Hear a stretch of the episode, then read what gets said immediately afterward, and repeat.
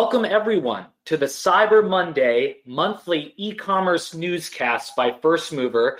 This is our first ever Cyber Monday, but to be fair, every Monday is Cyber Monday. In fact, every day is Cyber Monday, and today's new e commerce and omni channel marketplace reality. Thank you so much for being with us today. We're really excited to kick off this new series to support you and keep your digital IQ at its finest for all that hard work you're doing to lead change in the marketplace. For any of you who don't know who we are, because we know we have a lot of people joining for the first time, as well as a lot of our First Mover community members who've joined us at our past events, we are First Mover. We are an e commerce empowerment community fueled by that very community of practice. We bring this to life through industry events and series like the one you're on today, but also on a lot of our other events. And we'll talk to those um, later on, focused on key retailer strategies, um, as well as advanced e-commerce and omni-channel strategies. And we've also increased our custom program capabilities as well, knowing that a lot of your organizations need more than just you being informed with the latest uh, and greatest strategies, but also all of them need the knowledge to win and to kind of go over that that change adoption curve. And so um, we, we try to provide all of these best in class, best practices for executive education to help everyone lead change in the marketplace. Um, this is not about us, but we are fe- two fellow first movers. Uh, my name is Chris Perry. I'm the Chief Learning Officer and co founder and a fellow first mover in the trenches uh, from my past across Reckitt, uh, Well Pet Natural Pet Food, and Kellogg's, having led e commerce across all three organizations and then had the, the immense honor and privilege of leading executive education at Edge by Ascential. Um, I'm also joined by my uh, co founder and partner in crime, Oscar Kaszubski. Hello, everyone. Welcome. I'm Oscar Kaszubski. I'm the Chief Growth Officer and co founder. My background is Kellogg, Mondelez, Kimberly Clark, all very passionate about e commerce and education. I'm glad you're here. And as we've shared, and, and I openly say this is an eye chart on purpose to overwhelm you. Um, but but ult- ultimately, we have lots of different types of events, all virtual in in in the in the near term, as COVID is still a reality in our workplace. Um, but we have events focused on all areas um, of of critical need in this space.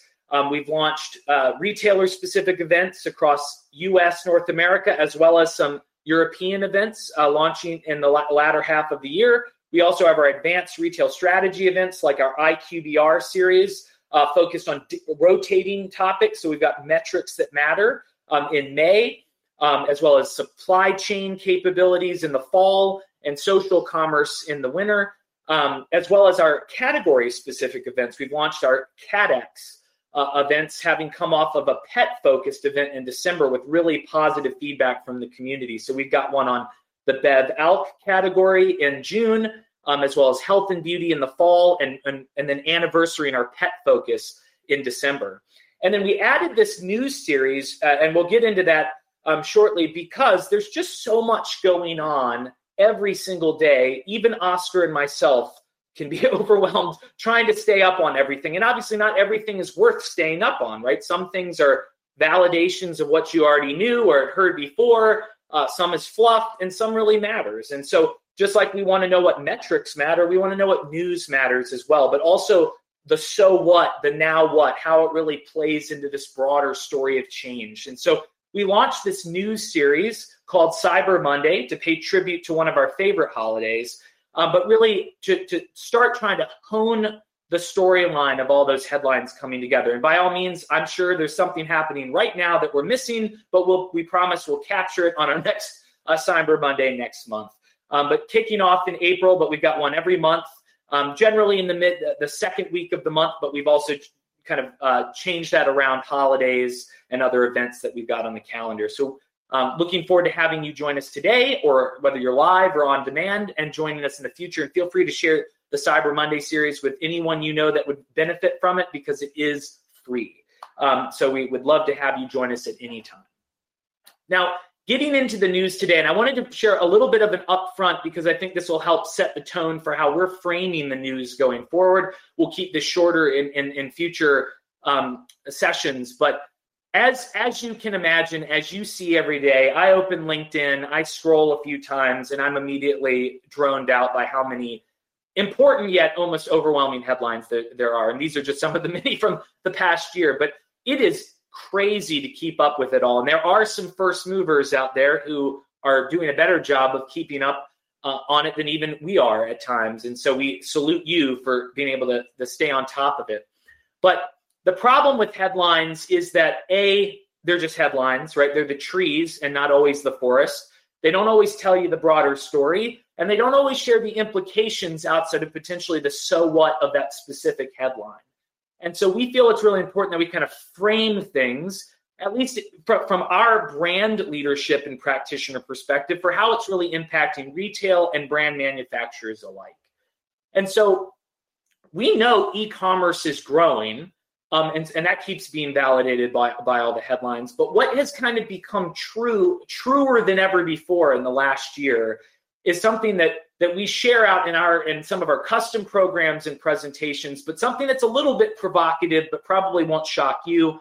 It's the fact that winning offline, which is still the majority of sales and still will be the majority of sales by 2025 in our near term forecast, winning offline actually requires winning online first. Now, when I say that, I almost get an immediate virtual slap from like half the audience because what do you mean?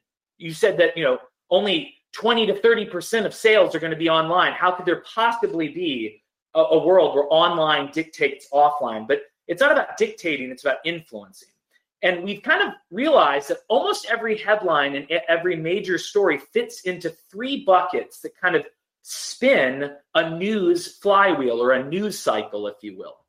And so it probably shouldn't surprise us, obviously, that we start with the fact that the change is digital, right? Everything is shifting to digital and digital's uh, growth and, and influence is dry is a driving force here.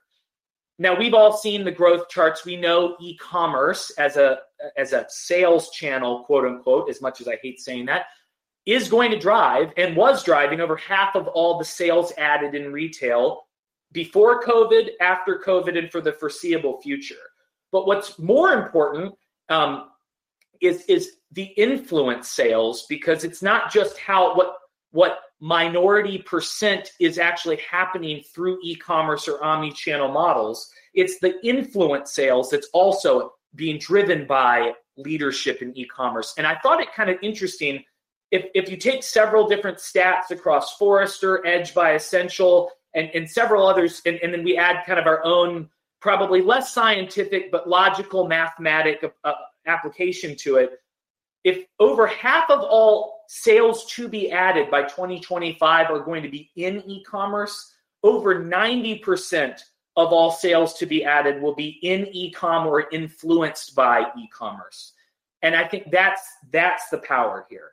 Um, is is it's not just the large percent at the end state, it's how much is being influenced and is added because we're all in investor growth mode. And if this is an investor growth, I don't know what is. So um, obviously, there's a lot behind these numbers and obviously these assumptions. And arguably, we may be assuming conservatively, not knowing exactly how COVID will spike everything since we lobbed it uh, the market forward about three to four years with COVID's impact. But digital is clearly driving. But as digital is driving, the shelf is shrinking.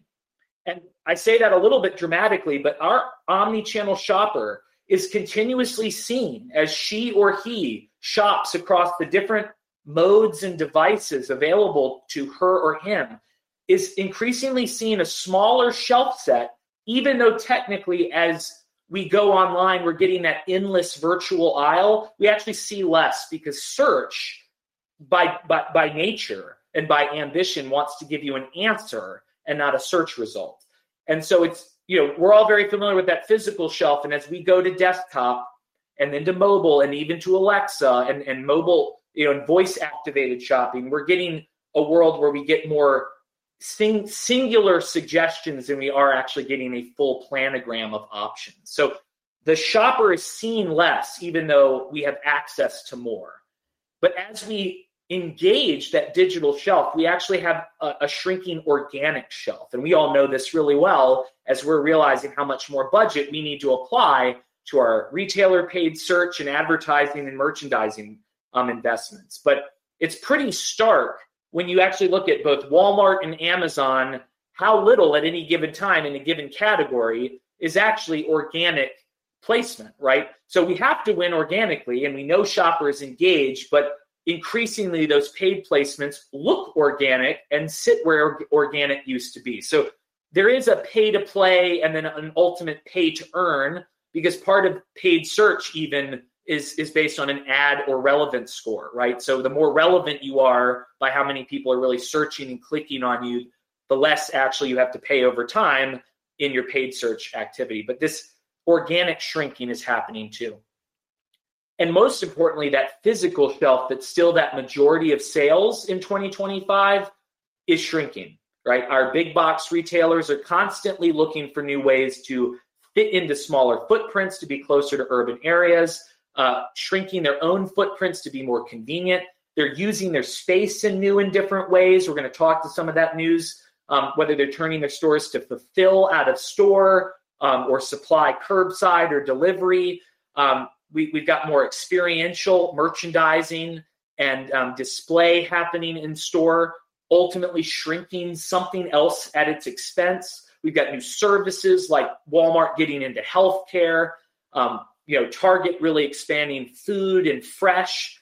And then ultimately, spacing was always important as a shopper, but now spacing isn't just because I like having my personal space, it's because of safety and health, right? Because of social distancing. So we've got the shelf is shrinking, being driven by the digital shift. And then at the same time, that real estate is getting smaller. We've got more competition than ever, right? So we've got multiple. I mean, this is if you've seen Lord of the Rings, it's the battle of the five armies on steroids, right? Every battlefront has new players, but not just not just those new players, new prowess of those new players, right? So we've got our traditional national brand competitors, and then the the distant challengers within those that we used to not care about who are using e-commerce to usurp the shelf. We've got expanded, you know, evolution of store label to private brand, right? These look like real brands because they are real brands. They just happen to be owned by the, the retailer.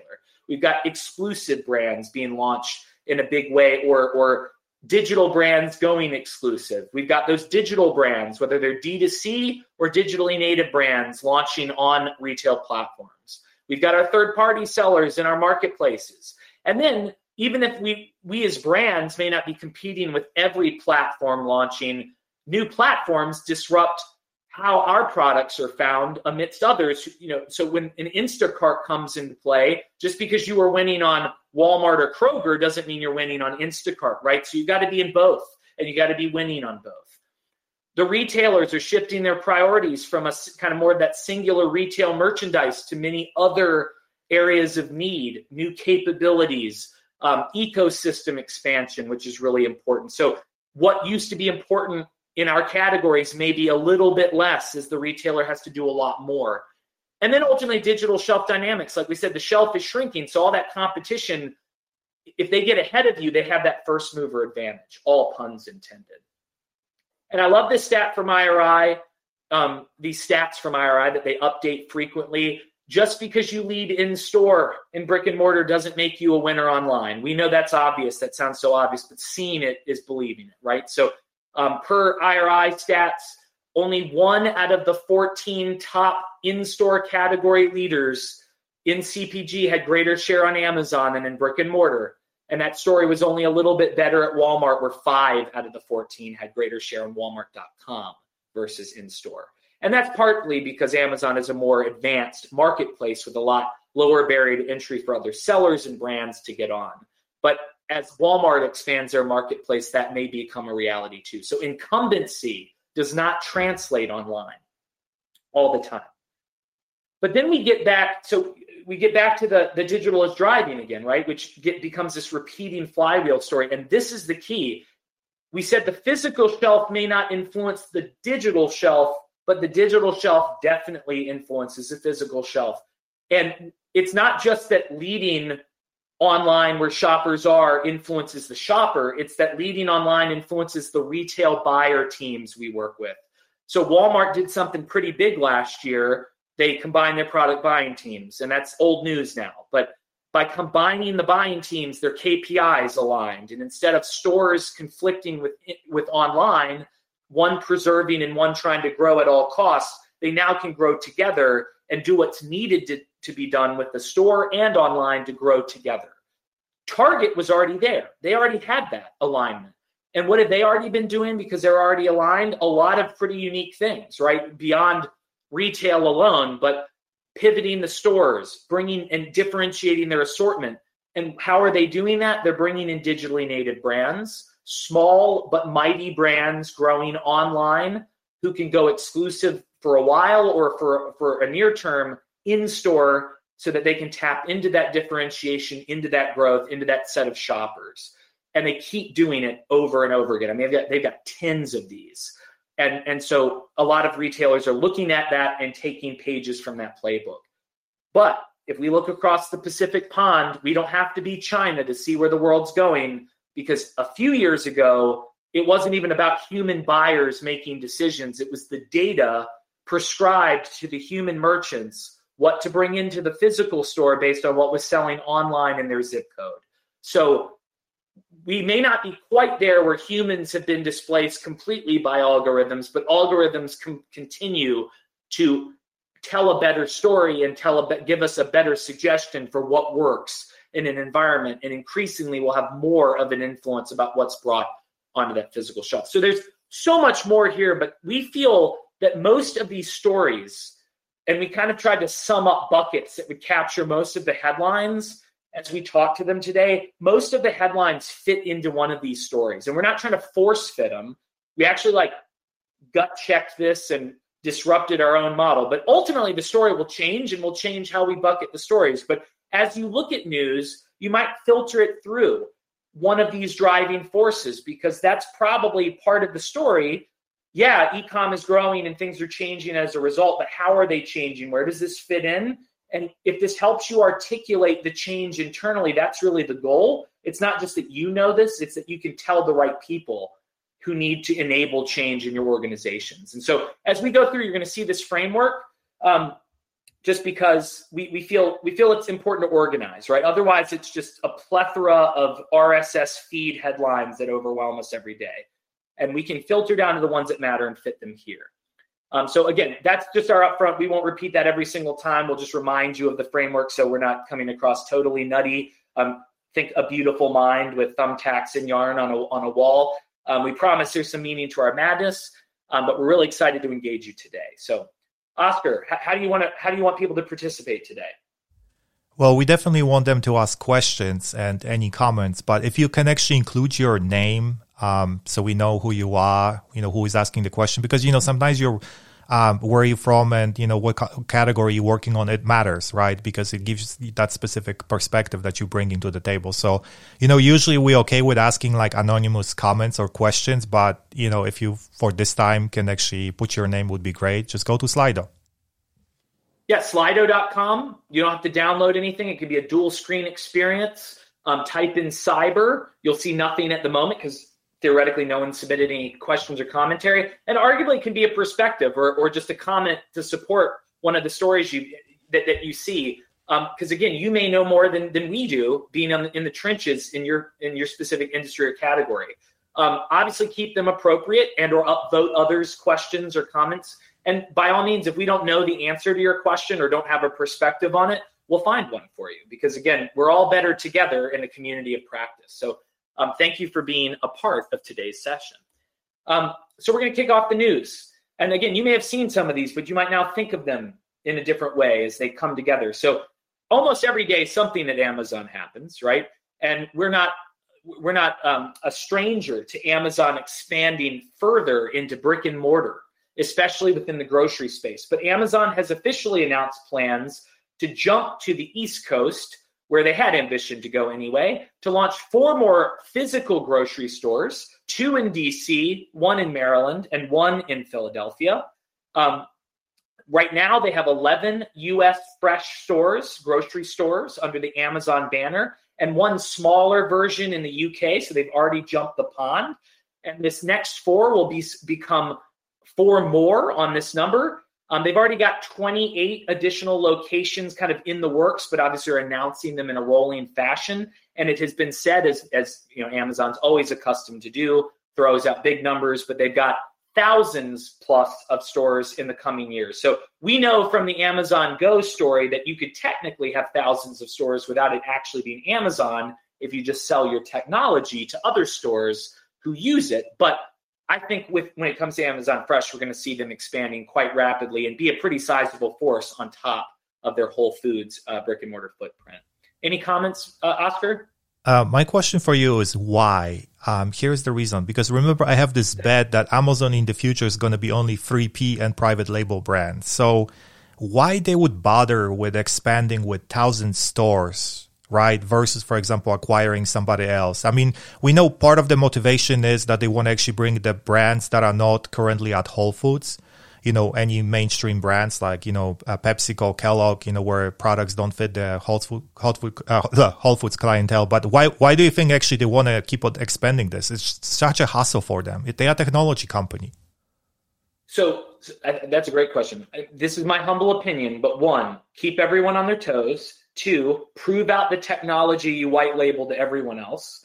Um, three, you just said it, very, very important if you go to private brands, maybe a very select set of first party brands you sell, and all 3P, who's to say you can't replicate that in physical store? I'm not trying to say it's easy, but why couldn't some of the products you had on store be on consignment just the way that FBA, the 3P FBA model, is just products sitting in someone's warehouse? Why couldn't it be on a physical shelf facing a consumer? And when bought, yes, carefully managed for expiration and perishability, right? But when bought is then paid to the to the to the brand or the the seller who owns it. So there could be a lot of implications here, um, in addition to just constantly disrupting and, and flexing its muscles, because we know it disrupted this category, but it wasn't everywhere. So like you know, it was kind of a I don't want to say it's the boy who cried wolf, but the, the wolf felt real, but the wolf wasn't everywhere. But if, if they got thousands of stores, they can be almost everywhere. And then a lot of different implications can come from that. So I think there's a, a number of reasons. I, I, I imagine the Amazon Fresh brand will continue to expand. What about what about Prime Day, Oscar? What did you hear? Um, yeah, so there is a lot of rumors currently that there could be not only one Prime Day but two Prime Days, right? One of them could be actually move up to June, and then you know potentially it could be a second one in October. Um, the key for here is what other retailers will do. Are they going to traditionally try to do the same thing and hold their own events? So suddenly we're going to have four, five, six, seven events throughout the year, right? Black Friday, Cyber Monday, all of the different Prime days, and then if Target and Walmart will build their own uh, categories or category events.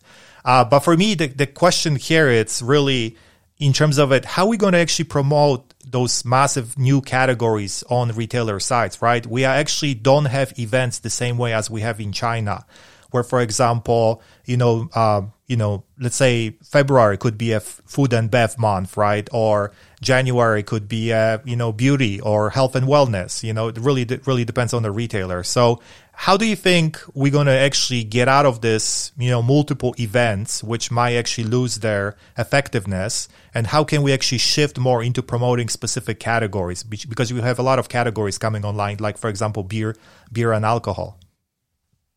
Uh, uh you know, it, it's, it's interesting. I, I do think because there was arguably a lack of major retail events outside of the traditional seasons and a few very select and I'd say slightly smaller um, cause or charity type events at different retailers in the U.S. in the past, because obviously China was already ahead on these mega, you know, Singles Day, um, you know, and, and 618 shopping festivals um, uh, across the Pacific Pond. But I think the key is going to be at first there'll be kind of a proliferation of days, and then there'll, there'll be an opportunity to band together. Uh, Coresight Research, I know, partnered with several retailers to create kind of a 10-10 you know October 10th shopping festival last year, which was its first kind of inaugural year, but was kind of an interesting concept because it actually shot right before uh, Prime Day that got moved to the 13th and 14th of October last year.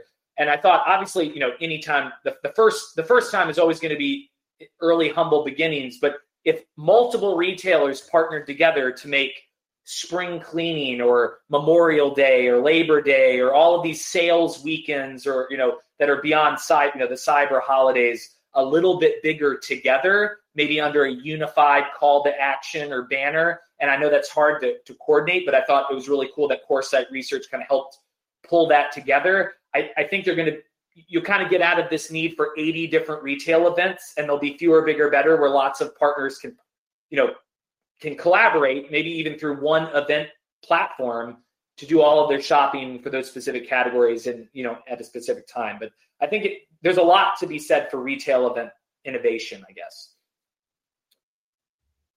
Um, when we think of shopper engagement you know obviously we think you know rewards programs uh, among uh, obviously lots of different levers but we think a lot a lot of these rewards and loyalty programs membership programs at club and amazon prime.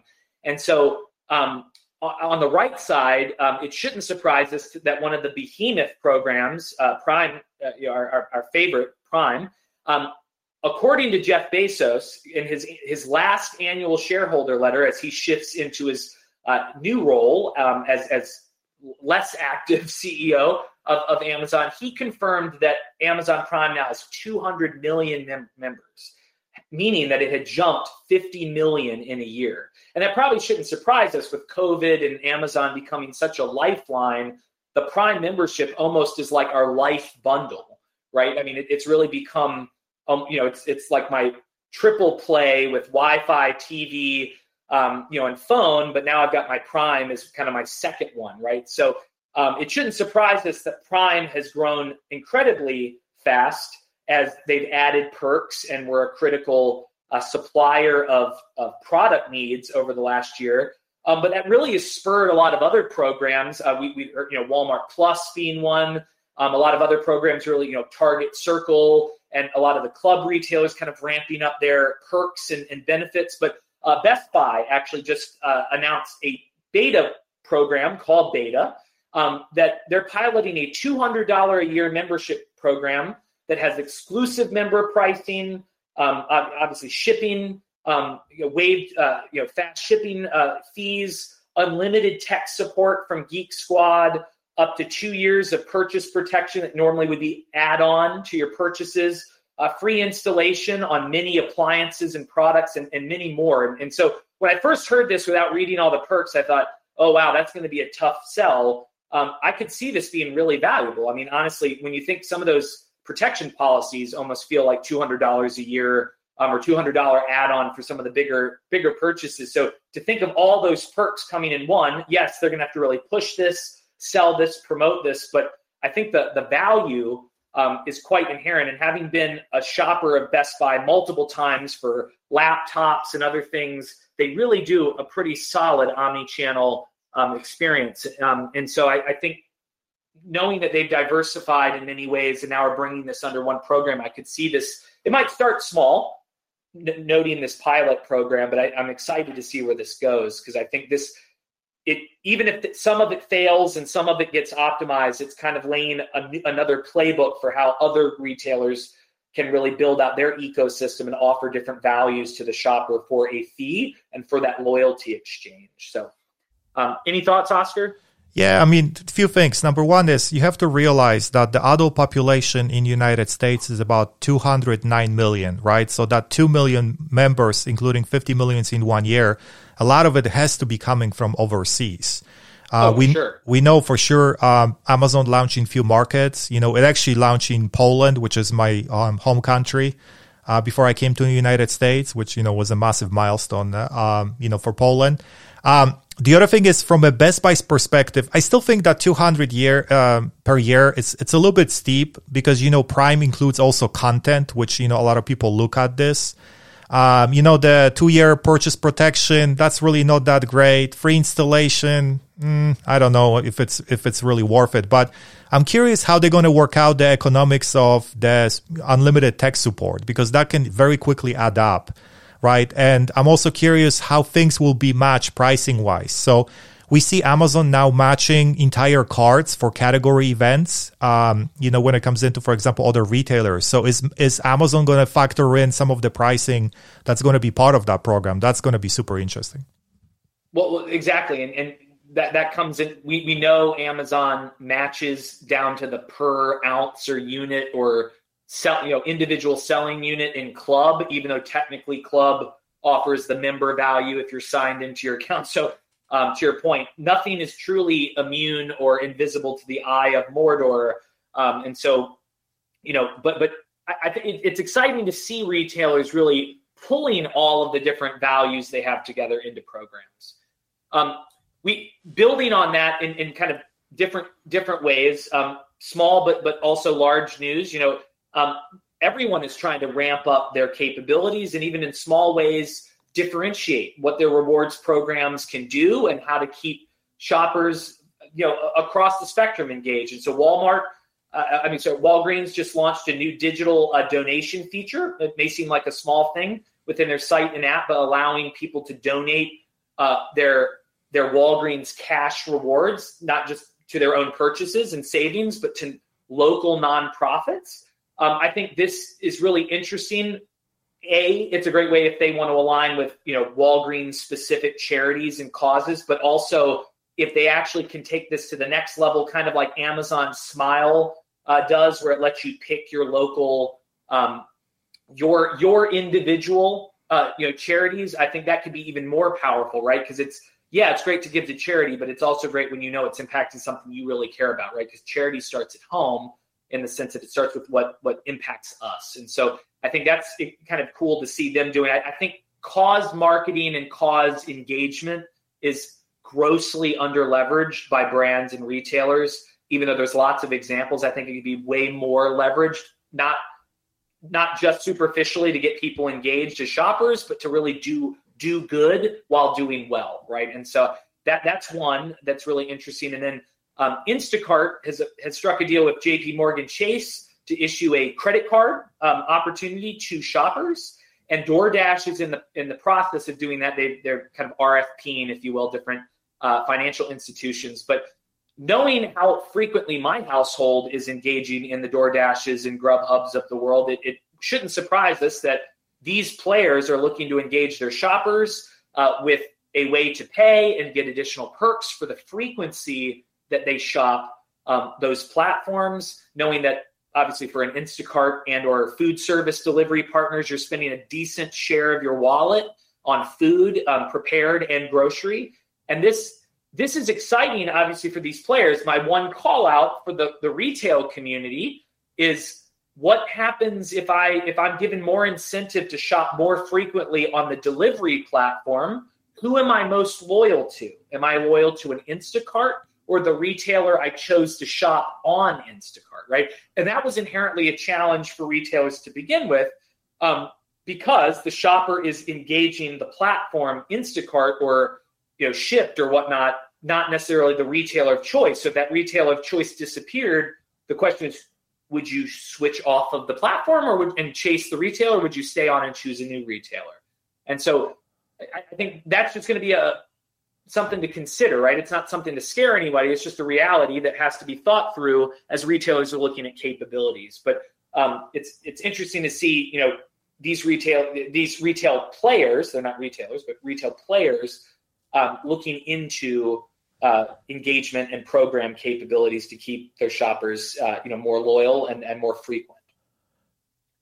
So, so there are yes. This one in, oh, go for it. Yeah, so there are two comments on Slido which I think are important. So Todd from Simple Mill said, ironically, that Best Buy provide tech support for my Alexa devices or Fire TV if needed you know in this program. So that's that's you know that is kind of funny.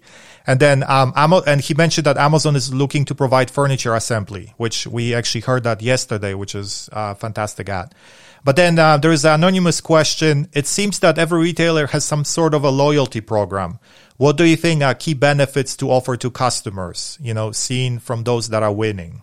Um, so chris what do you think? And i'll maybe you pick two and i'll maybe out two no, no. I, well, so, so Oscar, you brought up a good point about the unlimited tech support. Obviously, you know, maybe unlimited has an asterisk to a certain degree, or or it's kind of like insurance, right? Where some people need nothing and some people need everything, right? But um, I do think that the service angle is a really interesting one. Not every retailer has services to offer, but when you think if, if Walmart Plus could offer and, and will likely offer significant health program benefits as it rolls out health centers, primary care health centers.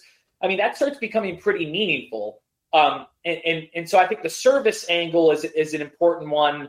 Um, I, I also think while I haven't seen a lot of retailers do this yet, I, I think in the future, exclusive experiences are going to be really important, but they got to be like meaningful ones. So I say this in the sense of we're in a world where you and I can have anything we want essentially anytime we want it within same day delivery, right?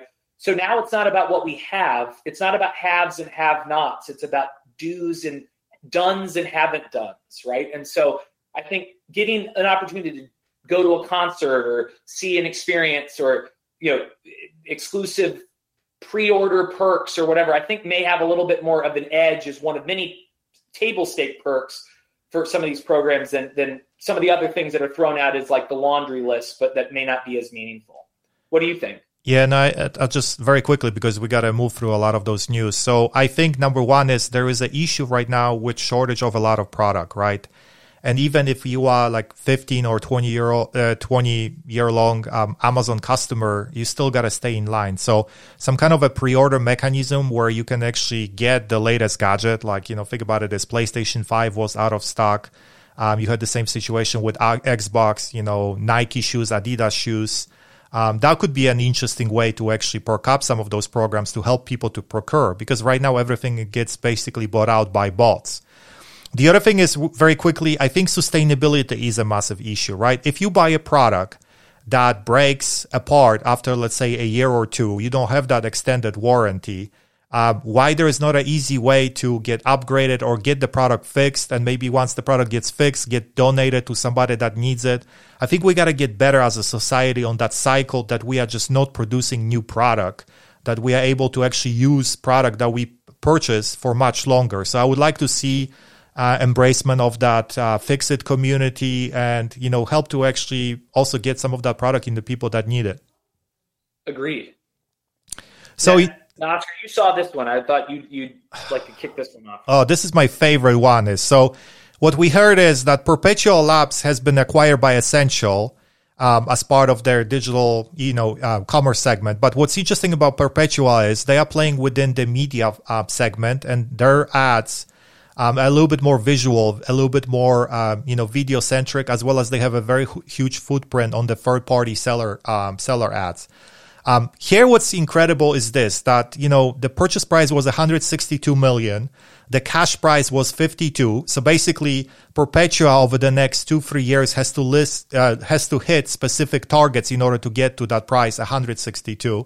But you have to look at it from another angle. Their sales last year were only $3.8 million. So we are talking about, you know, and I calculated about 13.6 times X of their sales, which is a massive, you know, valuation and, you know, massive uh, price that um, Ascential actually paid for it. So I think, you know, a few things happen. You know, there is some rumors within the space that probably there was second, you know, potential buyer, third potential buyer. So there, there could have been a little bit of a bidding war. But I also, a lot of people are realizing within investment community that the retailer media is really powerful. And that's what we actually have to pay attention to. No, that's great. And, and actually, under this performance measurement filter, I did want to, there was another question. What is the best method to determine e commerce channel market share products and categories we do business in? So, um, this is the great opportunity, right? This is not total Wild West, but it's obviously, you know, there, there's some marshals out on the West trying to hone in the law here. But um, honestly, there's a lot of different partners out there that can help with aspects of, of, of e-commerce market share. IRI has their e, EMI uh, panel, um, which can give you some, some level of, of view across the market. Um, obviously, you can piece together what some of the retailer data will give you. Uh, again, it's kind of a triangulation of sources there's Profitero, there's Edge by Ascential, there's Stackline, um, you know, there's Info Scout and a number of other you know, you know resources out there that have tried to help triangulate some of the pieces. And again, it's one of those where if you can kind of get 60 to 80 percent directional data, you kind of have to play that and lean into it because waiting for it to be the perfect share, as you know, um, will be too late, you know, and we'll, we'll have to rename this late mover um, and, and be at the end. So, um, but it's a great question. And honestly, one Oscar and I have faced on the brand side and that, um, that everyone is still facing um, in engaging with a lot of clients today. Now, we talked about digital as driving, right? But as digital is driving, we know the store is evolving to meet the needs of this digital capability, right? And so, actually, two pieces of news that were separate but kind of combined. It was interesting. Uh, Walmart and McDonald's actually had a historic, like 30 year partnership, and you've probably seen McDonald's before in specific Walmart super centers. Um, at one point, there were over a thousand uh, McDonald's in all the different super centers, but they've kind of slowly been paring back over the years um, there were actually, I think, I think about 500 um, at, at the beginning of 2020. Um, but McDonald's has slowly been closing these down as their priorities have shifted to uh, drive-through capability with you know with the pandemic um, and seeing store traffic in store dropping so much, but also delivery, right? Enablement through their app and their partnerships. So McDonald's as a name brand food service provider has been kind of paring down, but Walmart has been ramping up testing ghost kitchens um, with SaladWorks and some others um, in Canada and the US to obviously not only be able to offer their own merchandise for sale, but also, you know, knowing that the share of stomach is, is broader than just a grocery channel and a food service channel. We've got food food service players getting into grocery and grocery trying to get into food service. And so um, and arguably the delivery partners on both sides doing the same. And so there's this massive blurring in the middle. And so it's really interesting to see Walmart obviously leveraging the space it has to be able to s- support a growing demand for not just grocery products, but prepared food and meals. And so I'm really interested to see the store evolve that way. Oscar, what about Dick's Sporting Goods? Yeah, so uh, for sure, you know, everybody is looking at the experiential side of retail, what that would look like, right? And this story about um, Dick's remind me about, you know, the story in Atlanta called PGA Superstore. Uh, so it's a little bit of a, you know, you go there, you actually can spend time, research the product, play with the products. I'm not surprised. I'm actually glad to see it. So it's a question, you know, which direction the retail evolution is going to go, right?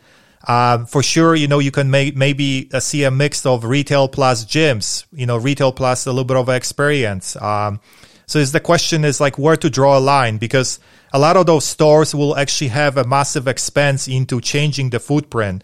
Um, so for example, Dick's build out probably was, you know, I don't know, 10, 50, 100 million dollars. So is it scalable across um, all of the different retail stores if it's dramatically different versus the current space. So I'd be curious to see how that's going to go. Is but you know, as a consumer, love it. You know, I would love to come in and be entertained. The question is, you know, is it feasible financially in the long term? Well, and, and, you know, I see a lot of similarities here with with Dick's and then that Best Buy program. While Best Buy is just the program enabling some value in all their different pricing and services, this has that same kind of feel and air as they look to like expand the service side. And obviously, this isn't a program; it's a, it's an actual store concept. Um, how it expands, obviously, it won't reach everyone, obviously, because there isn't a Dick's on every corner. But there, this is that that physical uh, imprint of what these value, these kind of loyalty programs and engagement programs feel like, and this is that physical uh, kind of incarnation of it. So it's it's really interesting to see. And again, What's exciting though is just to see retailers testing all these different things because Dick's has been testing a lot of different concepts in store to kind of see what you know which one gets it right so that they can likely expand the right one. It kind of plays back to good to great, you know, by Jim Collins, shooting bullets before cannonballs, right? Because once you get the right one, then you can expand it. But Chris, but would you not agree if you go right now to Best Buy, you would actually see a lot of empty shelves, right? Because it's very hard for retailer to also do on different pickup orders and ensure that there's enough of product at the store. So I think, you know, Best Buy is a little bit of a walking back from that experiential side and is just trying to push the product through. So that's why it'll be interesting to see what would happen with, with Dick's and sporting goods. Like, is that going to really work if you drum up the interest? You have really a big online ordering and uh, online pickup, you know, kind of a system and you know you have to build a warehouse like a dark warehouse to be able to keep those um, shelves uh, full no, exactly, and I think that's why grocery is really expanding into the micro fulfillment side, um, which kind of gets us to this actually, um, because that way they can kind of preserve the in-store consumer facing as well as have that back end that doesn't. Neither one has to necessarily mess with each other. So we've had a lot of new news in the uh, kind of the fulfillment side of things, um, many of which were a long time coming. So Kroger is soft launched, but more officially launched now. It's first of the 20 plus uh, robotic central fulfillment centers or CFCs. This is the first one in uh, Ohio um, in partnership with Ocado, which is one of the leading grocery uh, retailer, uh, online grocery retailers in the UK, and kind of has this almost Apple operating system like technology for grocery, you know, robotic automated grocery delivery. Each one of these CFCs has the capacity of 20 stores of Kroger. So, um, so what's kind of exciting about this, in addition to it really supporting its current omni-channel ambition, is that this could arguably supply, after it supplies its store network, could help make Kroger truly a national retailer because it could allow it to be where the stores may not be, right, and be able to deliver, um, you know, beyond its traditional store footprint. So that's that's a that's big. That's been coming for three years, but it's now officially launching as that was its you know 2021 was its target.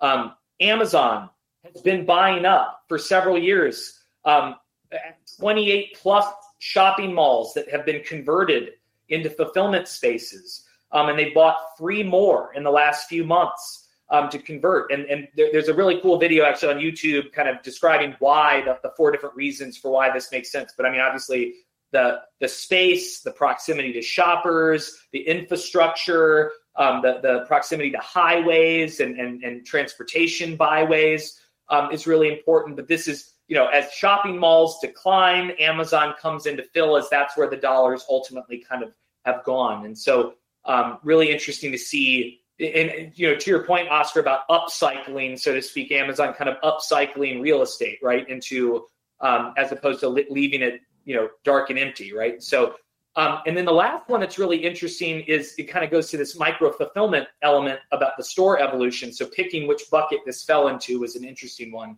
Walmart is beginning to roll out what will be dozens and in the future many, many more micro fulfillment centers in U- the US and Canada. They've got one actually close to me outside of Boston in Salem, uh, New-, New, Hampshire.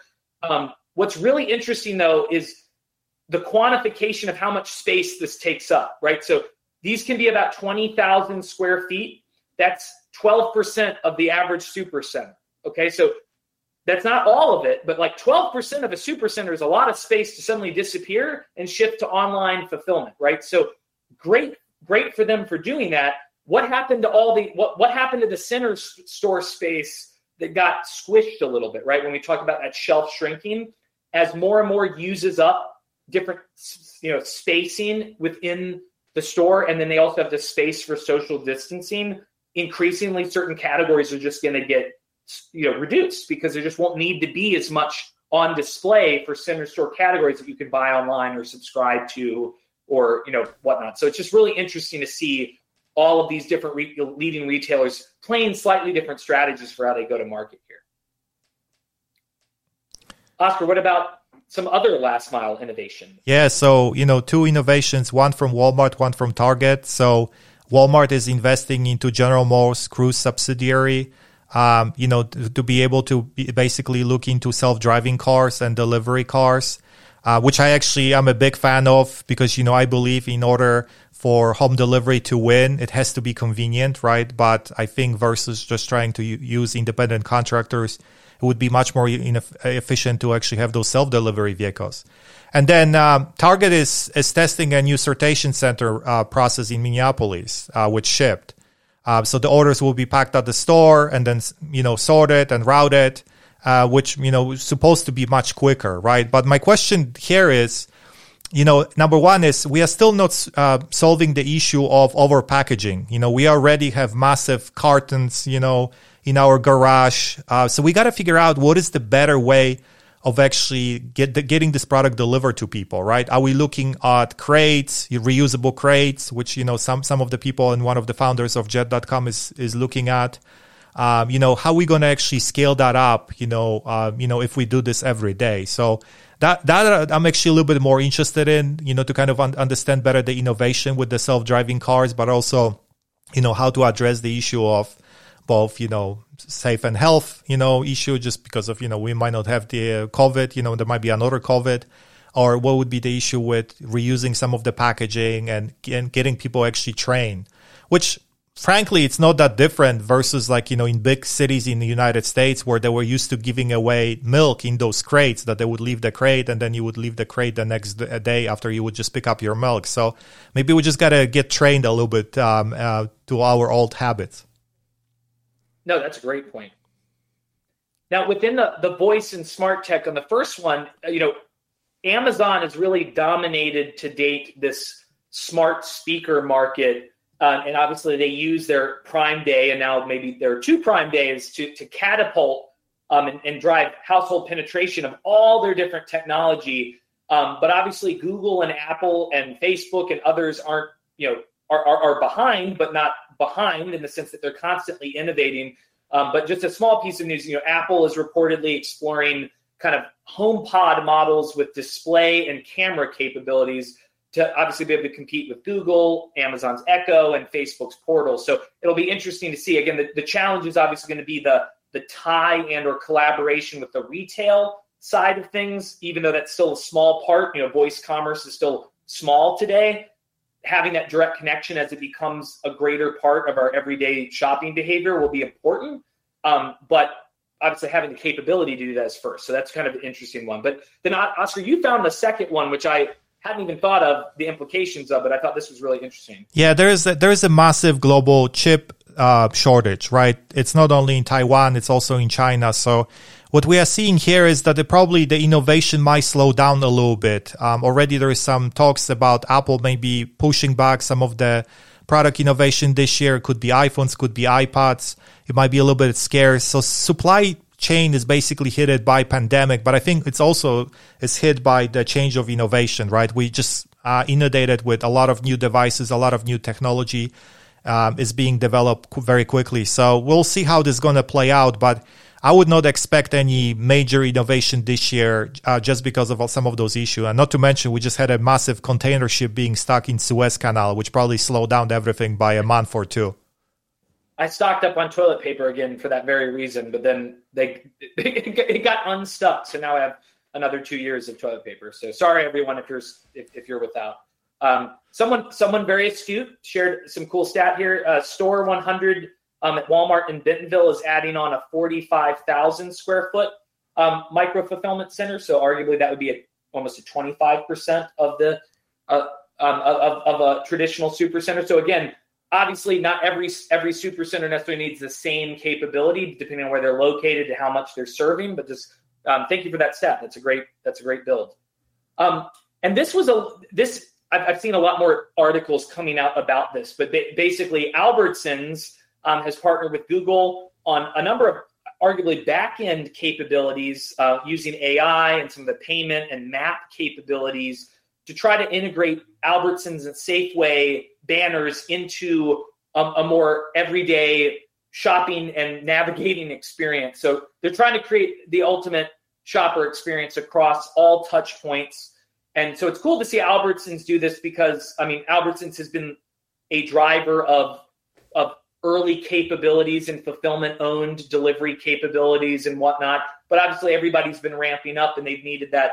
Uh, they needed this to stay at pace. So this partnership with Google, um, which is still early in its in its days, but they're they're going to be rolling out. So we'll we'll share new news as it's coming. They really have this ambition to create the future of grocery shopping. So there were a couple little vignette videos on the PR releases about how how one might go through it, even going ultimately going through ordering through Google without even necessarily being on a Safeway or Albertsons app. So really just trying to remove the friction and create a better experience overall. Um, commercial ecosystem. So we really like to put retail media in here um, because it is it, it, it plays into lots of different strategies. But as we think of the competition rising, it's not just retailers competing in the media space, but it's also as retail media is made available, brands are competing using those te- you know tactics to win. Um, retail media is actually growing almost 30% year over year, which is faster than digital ad spend as well. And everybody wants a piece of the pie. Um, Amazon has now breached 10% of digital ad spending.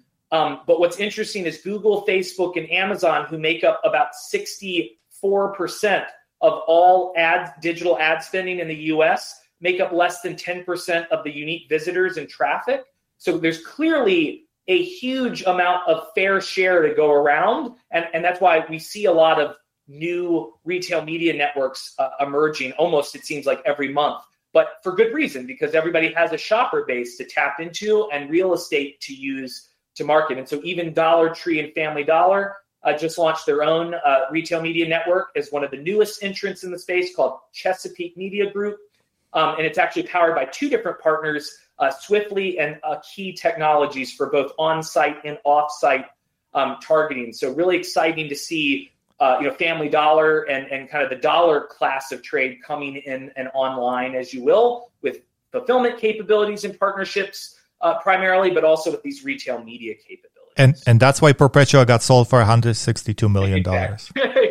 uh, all the news ties together. Um, Oscar, what about um, on, on, some other sides? And it is actually the, the, the, one on the right plays back to your whole point about uh, reusing. Yeah, no, no, for sure. So Amazon Care will be expanded to about uh, 600,000 US employees.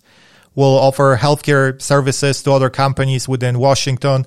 I'm a, I'm a huge believer into Amazon getting into healthcare. I think, you know, with their efficiency, uh, this could be a very interesting play and could actually help the market to kind of g- generate the next um, level of engagement. But I, I, let's face it, you know, through the pandemic with telemedicine, already a lot of progress has been made, which I think is a great progress. But the second one, you know, the Nike refurbished program um, to take some of the pre-owned sneakers you know, inspect, graded the uh, the quality, and and being able to sell them at the reduced prices. I think it uh, makes absolutely makes sense, right? We got to get away from throwing everything out. We got to make sure is that things can be resold, upcycle. Uh, we we have to build this up because you know it's like how many of the, uh, for example, you know. Um, dumpsters we can actually be filling with the products you know we have a huge issues with returns uh, we still get dealing with that, you know, within the industry. So I absolutely salute for Nike to actually building this program, and I actually think, you know, as many companies they can do it, that would be great, you know, just to kind of join in and and help to move the product through its cycle. 100%. We've got, when, when I say emerging platforms, I, I, I use platform very liberally because anybody can be a platform, but I like to think of it's this emerging challengers, right? And so, um, and some of them aren't so small anymore as they grow quite big, but um, GoPuff, uh, Oscar and I got early early uh, induction into the GoPuff world um, when we were at Kellogg's. But GoPuff has continued to grow. GoPuff is essentially and I don't want to understate them, but like the Domino's pizza of CPG. So I mean, they can get you product in less than 30 minutes, and all the uh, the, the, metro areas that they've already expanded to. Um, they recently raised over a billion dollars in new funding, which has doubled their valuation to almost nine billion in less than half a year. And and they just launched their their biggest ad campaign ever. So they're pumping um, some of that back into driving demand and making people aware of the value that they bring. Obviously, all the great products that you love, but at a more convenient and faster pace than you could have ever gotten them before. And they really started that whole model targeting college campuses um, and, and, and kind of arguably, I, I really thought they, they started really interestingly by going after some metro areas that weren't really the target of like Amazon Prime Now and some other competitors and going after an audience that wasn't really tapped into. So um, but then ultimately being able to scale to a larger a larger potential audience um, nationwide as they expand. So um, it's exciting to see GoPuff growing and, and fueling their own growth.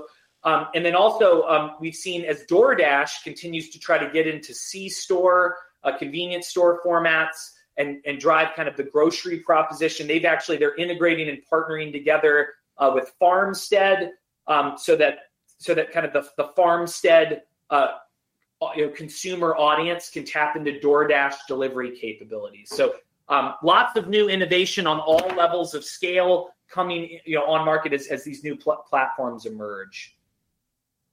And then kind of this actually goes back to Oscar what you shared just just to uh, bring this full circle is you know Amazon has reportedly been looking at a way to sell through a discount shop or store within a store all the unsold merchandise, not just the returns, which they do through like the Amazon warehouse deals, but like unsold merchandise just sitting in that, that no one will take back or that's not efficient to send back. And they put that on hold from from reports um, because of COVID priorities. Um, but this could be an area because this is like millions and millions and millions of dollars of merchandise that just gets trashed going back into landfills. To your point, Oscar, that obviously a, large retailer like Amazon could take ownership of and obviously profit from as well um, by by selling versus just individual manufacturers. So just really interesting to see that coming into play as well. Oscar, what about TikTok? Yeah, I mean, TikTok is all the craze, right? You know, TikTok made me buy it. Uh, we hear this a lot. And, you know, their ad business is growing like crazy, 500% in the last year. Um, you know, and it's going to be big question is like, hey, how TikTok can actually monetize this even better? You know, how the better integration with e-commerce can can work. We see a lot of Alibaba. You know what Alibaba is doing in China that they have the very good social media slash e-commerce integration. Uh, so I'm just looking at this to be much more seamless, um, you know, kind of going forward. But for sure, TikTok is becoming a viable commercial channel, and and actually probably sooner or later going to supersede, you know, what YouTube is doing with all of the different YouTubers. Which you know that experience was never actually fully integrated with e-commerce, which for me as a massive, you know, kind of a YouTuber, uh, you know, as a YouTube watcher, let's face it, uh, you know, was always a miss, right? How you can actually integrate better YouTube. So I would love to see TikTok actually going an extra mile and create very seamless integration with e-commerce. Um, maybe even partnership with Amazon or Walmart. Walmart. There's such untapped social commerce growth potential sitting here, and I think TikTok might just unearth it here. So, um, private brands. Uh, this is one of my favorite topics. Um, just wrapping up quickly. Uh, Amazon um, continues to launch and test and learn with private label, but it shouldn't surprise us as they push into grocery. They've launched a new private label food brand called Aplenty um, with uh, across snacks um, and, a number of edible categories. But their plans to launch that, you know hundreds of SKUs in the short term. Obviously, as they ramp up specific brands, they start applying that across the board. So I think we're going to see a lot more in food on top of the brands they already have there. Um, Harry's, which has been is not a private brand, but obviously has been a, an exclusive partner to many, starting with you know Target and beyond. Actually, it's partnered with Costco as it expands at its at the next level of growth um, at, at, with a exclusive razor and 13 blade bundle. So it's kind of cool to see even Club tapping into some of these digitally native brands.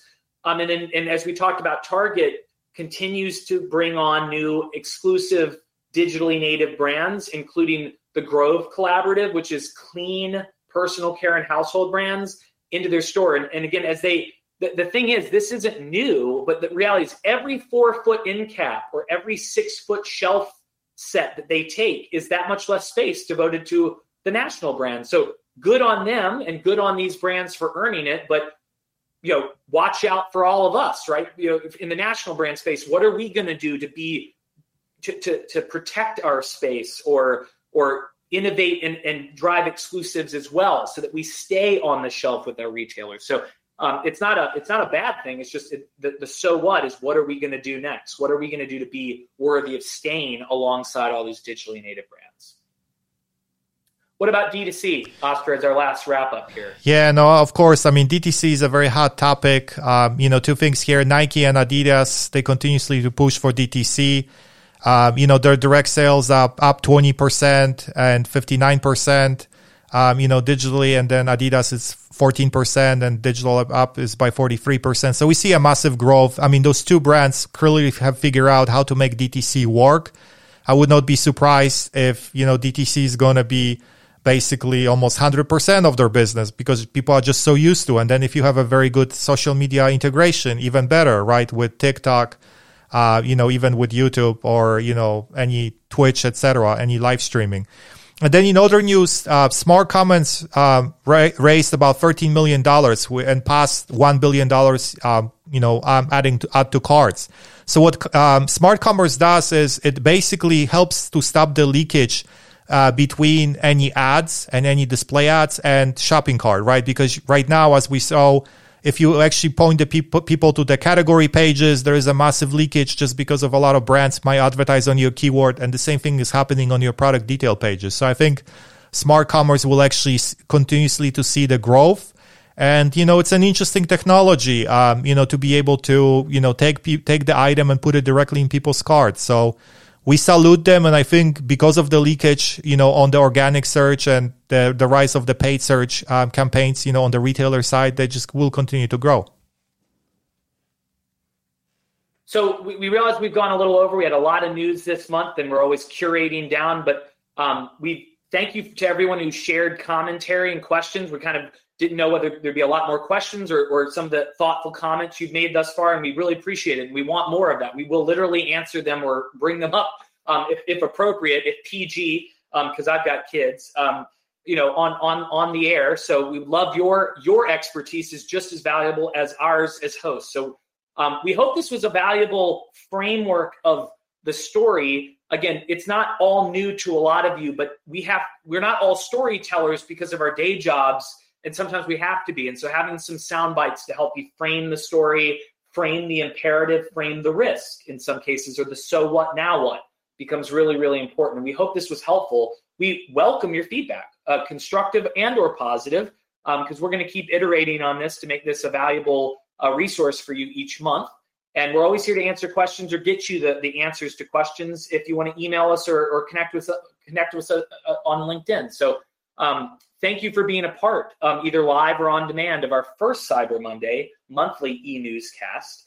And there's so much more to come. Our next Cyber Monday is May 17th. If you've signed up, you're, you're already you already have access to uh, Cyber Mondays. You don't have to sign up again. Um, but if you know somebody who'd value this, uh, you know, send send them the link. Um, we also have a lot of our other events coming up. Our winning with Kroger um, on uh, May uh, May 4th through the 6th, all virtual right now um, as well as our IQBR Metrics That Matter event. We've got a Home Depot one in June, as well as our Bev Alc event that we just added in June. D2C being a topic of discussion in July. Um, our, our winning online grocery across platforms in August, supply chain in August, September, and many, many more, as you saw from that eye chart at the beginning. So um, we would love to have you uh, rejoin us for Cyber Monday and other events as they're relevant to you. And again, we created this community for you because you are the community and we love being a part of it with you. Um, you've always been a first mover. Let's make it official. Keep coming back, join our community, um, and be empowered by our events and the learning that we can all share together. Thank you so much for being with us. Oscar, any parting words? Thank you, and give us some feedback. Thank you. Have a great one. We'll see you next month.